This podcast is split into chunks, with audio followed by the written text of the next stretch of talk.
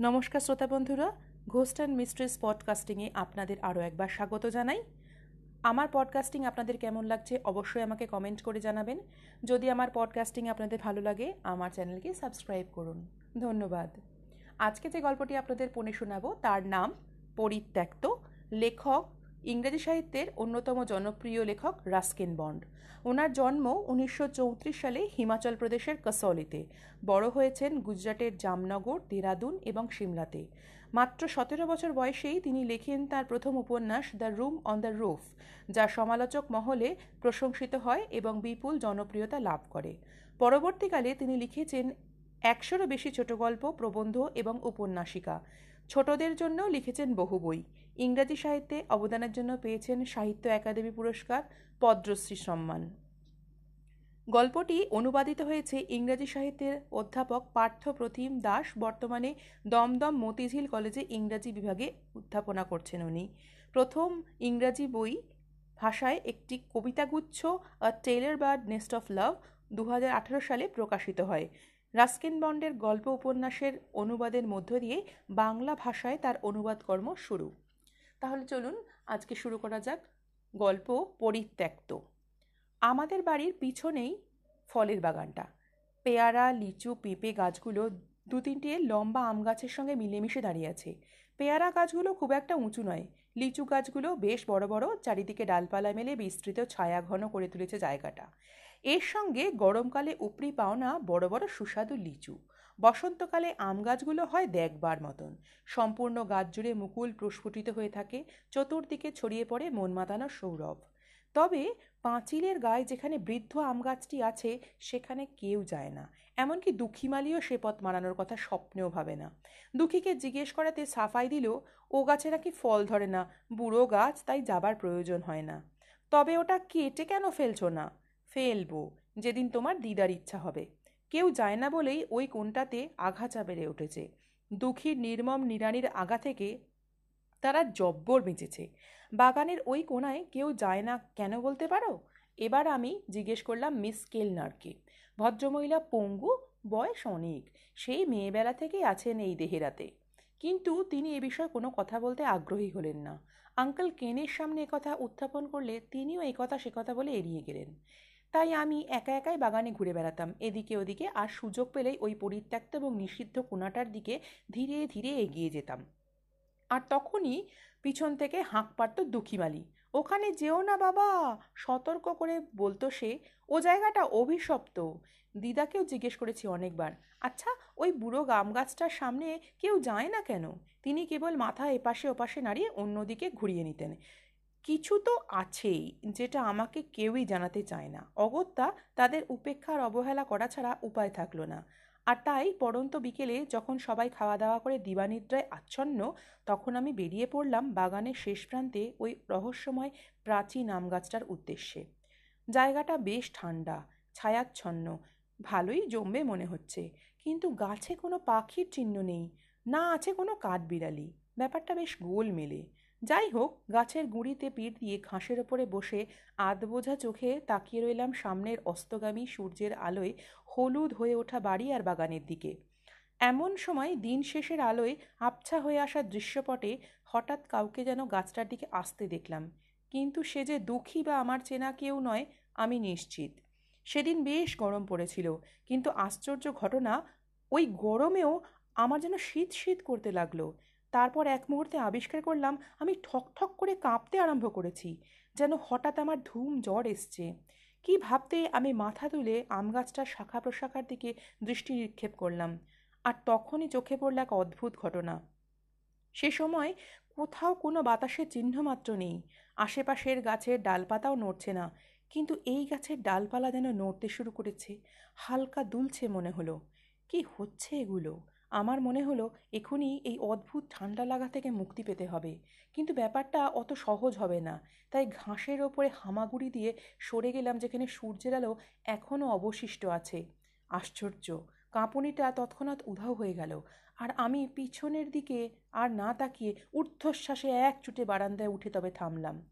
Miss কেলনারকে আমার এই অদ্ভুতের অভিজ্ঞতার কথা সব খুলে বললাম। তুমি ভয় পেয়েছ নাকি? তিনি জিজ্ঞেস করলেন। হ্যাঁ তা তো একটু পেয়েছি বই কি? আমি স্বীকার করতে বাধ্য হলাম। আর তুমি কি কিছু দেখতে পেয়েছ? হ্যাঁ হ্যাঁ গাছের কয়েকটা ডাল নড়ছিল, আমার খুব শীত করছিল, কিন্তু কোনো বাতাস ছিল না। আর কিছু শুনেছ? হ্যাঁ চাপা একটা আর্তনাদ। বুড়ো গাছ কি না? যখনই তার মনে পড়ে যে বয়স হয়েছে, তখনই সে কাতর আর্তনাদ করে ওঠে, যেমনটা আমি করে থাকি আর কি। এরপরে বেশ কিছুদিন আর সেই আম গাছের দিকে যাইনি। আর এ বিষয়টা দিদা বা আঙ্কেল কেনের সামনে তুলিনি, কারণ এখন বুঝে গেছি পুরো ব্যাপারটাই তাদের কাছে একটা নিষিদ্ধ বিষয়। ছেলেবেলায় আমার নেশাই ছিল নির্জন জায়গাগুলোতে ঘুরে বেড়ানো। অনাদৃত বাগান, বিশেষ করে ফলের বাগান, পরিত্যক্ত বাড়ি, ছোট ছোট পতির জমি, শহরের বাইরের মাঠঘাট কিংবা বন জঙ্গলের একেবারে প্রান্তে চলে যেতাম মাঝে মাঝেই। এরকম একদিন বাংলোর পিছনে ঘুরতে ঘুরতে হঠাৎই পুটুস গাছের ঝোপটার কাছে লুকিয়ে থাকা একটা চ্যাপটা পাথরে হোঁচট খেয়ে পড়ে গোড়ালি মুচকে ফেললাম। গোড়ালিটা দোলটে গিয়ে কিছু মুহূর্তের জন্য ঘাসের ওপরে বসে পড়লাম। যখন ব্যথাটা অনেকটা কমে গেল, মাটি থেকে বেরিয়ে আসা পাথরটা ভালো করে দেখতে লাগলাম। আরে, এ যে একটা সমাধি পাথর! পুরো পাথরটাই আইভি নামক উজ্জ্বল সবুজ লতায় ঢাকা পড়ে আছে। তাই প্রথমে নজর এড়িয়ে গেছিল। আসলে বহু বছর এপাশটায় কেউ আসে নাকি না? পাথরটাকে ভালো করে দেখব বলে লতাগুলো টানতেই কতকগুলো ছিঁড়ে আমার হাতে চলে এলো। সমাধির উপর ঘাস আর শ্যাওলায় ঢাকা একটা আবছাদ লেখা দেখতে পাচ্ছি। যেটুকু পড়া যাচ্ছে, তাতে বুঝলাম মাটির নিচে যে শুয়ে আছে তার নাম রোজ। আরও কিছুটা লেখা ছিল, কিন্তু প্রায় মুছে গেছে। আমি আর কিছুক্ষণ সেখানে বসে রইলাম। এই সদ্য আবিষ্কারকে কেন্দ্র করে মাথায় তখন একটাই চিন্তা ঘুরছিল। কিছুটা দূর গেলেই যখন গোরস্থান, তবে সেখানে না গিয়ে রোজ নামক মহিলাকে বাড়ির এই নির্জনতম প্রান্তে কেন গড় দেওয়া হলো? কেনই বা তাকে বাড়ির বাকি সদস্যদের পাশে গড় দেওয়া হলো না? এ কি একান্তই তার ইচ্ছে হয়েছে? কিন্তু কেন? আমার মনে হলো একমাত্র মিস কেলনারই এইসব প্রশ্নের জবাব দিতে পারেন। তাই তাঁর কাছেই যাওয়াটা আপাতত আমার উদ্দেশ্য। যখন তার কাছে গেলাম, দেখলাম তিনি একটা বাতাবি লেবুর গাছের নিচে আরাম কেদারায় গা এলিয়ে শুয়ে আছেন। এই আরাম কেদারা থেকে নামা ওঠা করার শক্তি তার নেই। কেবল আয়া বা রিক্সাওয়ালা কয়েকটা ছেলে মাঝে মধ্যে তাকে সাবধানে তুলে বিছানা কিংবা বাথরুমে নিয়ে যায়। আমি এই খোঁড়া মিস কেলনারকে জীবনেও ভুলতে পারব না। দেখতাম শান্ত মনে একগাদা জীর্ণ তাস নিয়ে বসে খেয়ে থাকতেন। কিন্তু যখনই তার খেলার বারোটা বাজে নানা রকম প্রশ্ন নিয়ে হাজির হতাম, উনি মাথা ঠান্ডা রেখে সব প্রশ্নের উত্তর দিতেন। কোনোদিনও দেখিনি একটুও বিরক্ত হয়েছেন। সে কত রকম প্রশ্ন আত্মীয় স্বজন প্রতিবেশী কিংবা তার নিজের জীবনেরই ইতিহাস। ছেলেবেলা থেকে অতীত জিনিসটা আমায় ভাবিয়েছে। না না, আমি দেশ জাতির ইতিহাস নিয়ে চিন্তিত নই একেবারেই। আমার চোখ ব্যক্তিগত ইতিহাসের দিকে। মানুষের জীবনযাত্রা, তাদের সুখ দুঃখের গল্প কিংবা যে সমস্ত ভয়ানক কাজ মানুষের মাঝে মধ্যে করে থাকে, যার পিছনে আপাত দৃষ্টিতে কোনো যুক্তি বা বিচার বুদ্ধির লেশমাত্র থাকে না, সেই সব। মিস কেলনার, আমি জিজ্ঞেস করলাম, বাড়ির পিছনের জঙ্গলে ওটা কার কবর গো? প্রশ্ন শুনে ভদ্রমহিলা তাঁর প্যাশনে চশমার মধ্য দিয়ে এক দৃষ্টিতে তাকিয়ে রইলেন কিছুক্ষণ। তারপর ধীরে ধীরে বলেন ওরে ছেলে, আমি এটা জানব ভাবছ কেন? আমাকে দেখে কি মনে হয় পাঁচিল ডিঙিয়ে পুরনো সমাধি দেখতে যাব? তোমার দিদার কাছেই তো জিজ্ঞেস করে দেখতে পারো। দিদা আমাকে কিচ্ছু বলবে না, আর আঙ্কেলকেন কিছুই জানে না, কিন্তু সব জানার ভান করে থাকে। তা আমি বা কীভাবে জানব? তুমি তো এখানে বহুদিন আছো, মাত্র কুড়ি বছর। আমি এ বাড়িতে আসার আগে ওইসব ঘটনা ঘটেছিল। কি ঘটেছিল? উফ, বেশ নাছর বান্দা ছেলে তো, তোমায় সব কিছু জানতে হবে? না জানার থাকে তো অন্তত ভালো। তুমি ঠিক বলেছ, কোনো কোনো সময় কিছু জিনিস না জানাই বরং ভালো। কোনো কোনো সময় হয়তো, কিন্তু আমার জানতেই হবে এই রোজ কে ছিল। তোমার দাদুর প্রথম স্ত্রী। ওহো, কি কাণ্ড, এটা আশা করিনি। আমি তো জানতামই না দাদুর আবার প্রথম বিয়েও ছিল। কিন্তু মেয়েটিকে এমন নিরালা জায়গায় কেন গোড় দেওয়া হয়েছিল? যেখানে সামনেই একটা গোরস্থান রয়েছে। কারণ সে আত্মহত্যা করেছিল, আর তখনকার দিনে আত্মহত্যা করলে সেই মৃতদেহ গোরস্থানে সমাধিস্থ করতে দেওয়া হতো না। এবার শান্তি? কিন্তু আরও আরও জানার জন্য আমার মনটা ছটপট করছে। প্রশ্ন করলাম, কিন্তু সে আত্মহত্যা করতেই বা গেল কেন? শোনো হে, আমি সত্যিই জানি না আর কি আর হবে। কেন লোকে আত্মহত্যা করে? নিশ্চয়ই সে জীবনে অসুখী ছিল, হয়তো কোনো বিষয় নিয়ে নিদারুণ যন্ত্রণার মধ্যে ছিল। তুমি জীবনে কোনো দিন ক্লান্তি অনুভব করেনি? এই যে তুমি হাঁটতে পারো না, আঙুলগুলো সবকটাই এমন বাঁকা বাঁকা। এরকম খারাপভাবে বলবে না একদম। তাহলে আমার রান্নাঘরে কোনো মিষ্টি পাবে না এরপর থেকে। লেখার জন্য কিংবা বাচ্চাদের পাঁজরে খোঁচা দেওয়ার জন্য আমার আঙুল যথেষ্ট ভালো। বলেই আমার পাঁজরে এমন খোঁচা দিলেন যে আমি আক করে চেঁচিয়ে উঠলাম। তারপর আবার বললেন, আমার জীবনে নিয়ে কোনো ক্লান্তি নেই। এখনও পর্যন্ত তো নেই। কিন্তু সব মানুষ তো সমান হয় না, নিশ্চয়ই জানো? আর তোমার দাদু কোনোদিনই আমাদের বলতে চাননি যে আসলে কি হয়েছিল। হ্যাঁ এটা ঠিক, তিনি আবার বিয়ে করেছিলেন। মানে তোমার দিদাকে। উনি কি এই প্রথমজনের কথা জানতেন? আমার সেটা মনে হয় না। এ ঘটনার অনেক দিন পর তার সঙ্গে তোমার দাদুর পরিচয়। কিন্তু এসব বিষয় নিয়ে কোনো দিন তার আগ্রহ দেখিনি। আর রোজ কীভাবে আত্মহত্যা করেছিল, সেটা আমার জানা নেই। অবশ্যই তুমি জানো মিস কেলনার আমাকে ফাঁকি দিতে পারবে না। তুমি সব জানো। আমি এখানে ছিলাম না। তোমায় বলেছি একবার। কিন্তু তুমি শুনেছ এবং আমি জানি তিনি কীভাবে নিজেকে শেষ করেছিলেন। তিনি ওই আম গাছটিতেই গলায় দড়ি দিয়েছিলেন। পাঁচিলের কোণের ওই আম গাছটা যাকে সবাই এড়িয়ে চলে। তোমায় বলেইছি, আমি গাছটার তলায় একদিন গিয়েছিলাম। কি অসম্ভব ঠান্ডা সেখানে, কি নির্জন। আমি প্রচণ্ড ভয় পেয়ে গিয়েছিলাম। তুমি তো সব জানো। হুম, মিস কেলনার আনমনে বললেন, হয়তো সে অনেকটা নিঃসঙ্গ হয়ে পড়েছিল। বেচারা মাথা ঠিক ছিল না শেষ দিকে, তেমনটাই শুনেছি।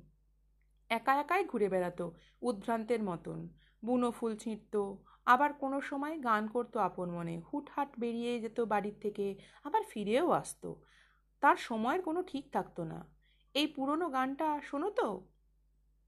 Lonely as the desert bridge দাঁড়কাকের মতন আমার হেঁড়ে গড়া একটা পুরনো ব্যালাডের শেষ লাইনগুলো গুনগুনিয়ে আবার ফিরে এলেন প্রসঙ্গে। তোমার দাদু তাকে খুব ভালোবাসতেন। তিনি মোটেই মানুষ হিসাবে নিষ্ঠুর প্রকৃতির ছিলেন না। স্ত্রীর কার্যকলাপ এতটাই সহ্য করতেন যে প্রশংসা না করে পারা যায় না। কিন্তু কোনো কোনো সময় মেজাজ হারিয়ে প্রচণ্ড বকাবকি করতেন। এক দুবার তো ঘরে তালাবন্ধ করে রেখেছিলেন। তাতে আবার হিতে বিপরীত হতো। রোজ ভয়ানক চেঁচামেচি শুরু করে দিত। এই তালাবন্ধ করে রাখাটাই হলো সবথেকে বড় ভুল। কোনোদিন কাউকে এভাবে আটকে রেখো না হেছোড়া কি যেন একটা তার ভিতরে ভর করতো হঠাৎ হঠাৎ আর সঙ্গে সঙ্গে হিংস্র হয়ে সে এমন সব কাণ্ড করে বসত। এত সব কথা কীভাবে জানলে গো তুমি? আমি মিস কেলনারকে জিজ্ঞেস করলাম। তোমার দাদু আগে মাঝে মধ্যে আসতেন, তার নানা সমস্যার কথা বলতেন। আমি তখন অন্য একটি বাড়িতে থাকতাম। এই সামনের রাস্তা দিয়ে একটু এগিয়ে। বেচারা রোজের সঙ্গে মানিয়ে চলতে খুব চেষ্টা করেছিলেন। একসময় তো তাকে রাঁচির মানসিক হাসপাতালে পাঠানোর চিন্তাভাবনাও করেছিলেন। তারপর একদিন কাক ডাকা ভরে আবিষ্কার করলেন স্ত্রী, সেই আম গাছের ডালে গলায় দড়ি দিয়ে ঝুলে পড়েছে।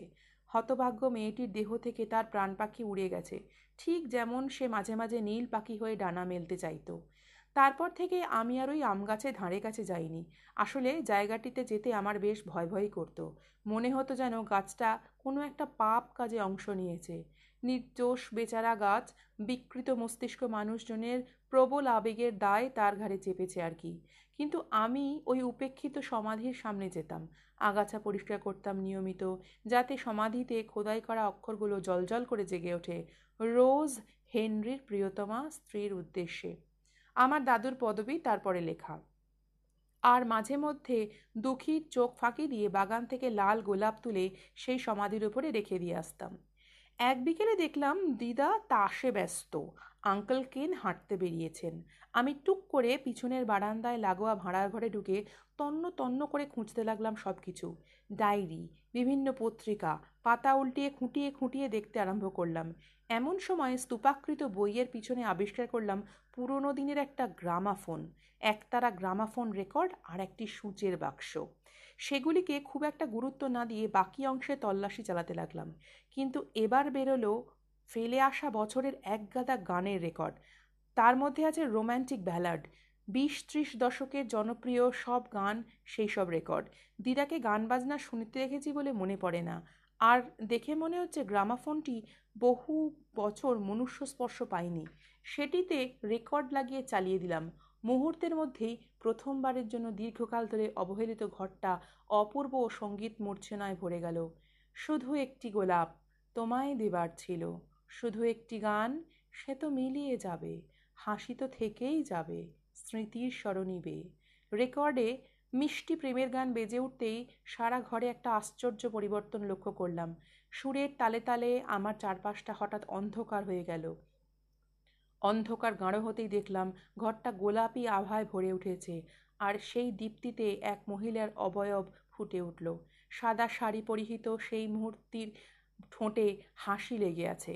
আড়ষ্ট হয়ে দেখলাম সে হাঁটছে না, বরং বাতাসে ভেসে আমার দিকে এগিয়ে আসছে। এমন সময় গাস, গান শেষ হলে আমি ছায়ামূর্তি অদৃশ্য হয়ে গেছে দেখলাম। আমি গ্রামাফোনটি সযত্নে রেখে দিলাম। না, আমি ভয় পাচ্ছি না। আমার মধ্যে কেমন অস্বস্তি হচ্ছে। মনের মধ্যে একটা বিশ্রী অনুভূতি হতে লাগল। আমি অতীতের স্মৃতির ভার আর বইতে পারছি না। কিন্তু সেদিন রাতে আবার স্বপ্নে দেখলাম সেই সুন্দরী নারীমূর্তিকে। সেই নারীমূর্তি নাচতে নাচতে এগিয়ে যাচ্ছে বাগানের দিকে। কোনো সময় একা একা, আবার কোনো সময় আরও কজন অশরীরী নাচিয়ে তার সঙ্গে সঙ্গে চলেছে। রহস্যময় যেন আমায় ডাকছে, তাদের সঙ্গে যোগ দিতে আহ্বান জানাচ্ছে। কিন্তু আমি বারান্দার সিঁড়িতেই ঠায় দাঁড়িয়ে তাকিয়ে আছি সেই অভাবনীয় দৃশ্যের দিকে। ওরা চলে যাচ্ছে দূরে, আরও দূরে। দেখতে দেখতে বাতাসে মিলিয়ে গেল ছায়াময় নৃত্যশিল্পীর দল। পরের দিন সকালে ঘুম থেকে উঠেই আশ্চর্য এক ঘটনা প্রত্যক্ষ করলাম। চোখ মেলে পাশ ফিরতেই দেখলাম শিশির মাখা একটা টকটকে লাল গোলাপ উঁকি দিচ্ছে আমার বালিশের ঠিক মাঝখানে। নমস্কার, আজকের গল্প এখানেই শেষ হলো। কেমন লাগল অবশ্যই কমেন্ট করে জানাবেন। শুভরাত্রি।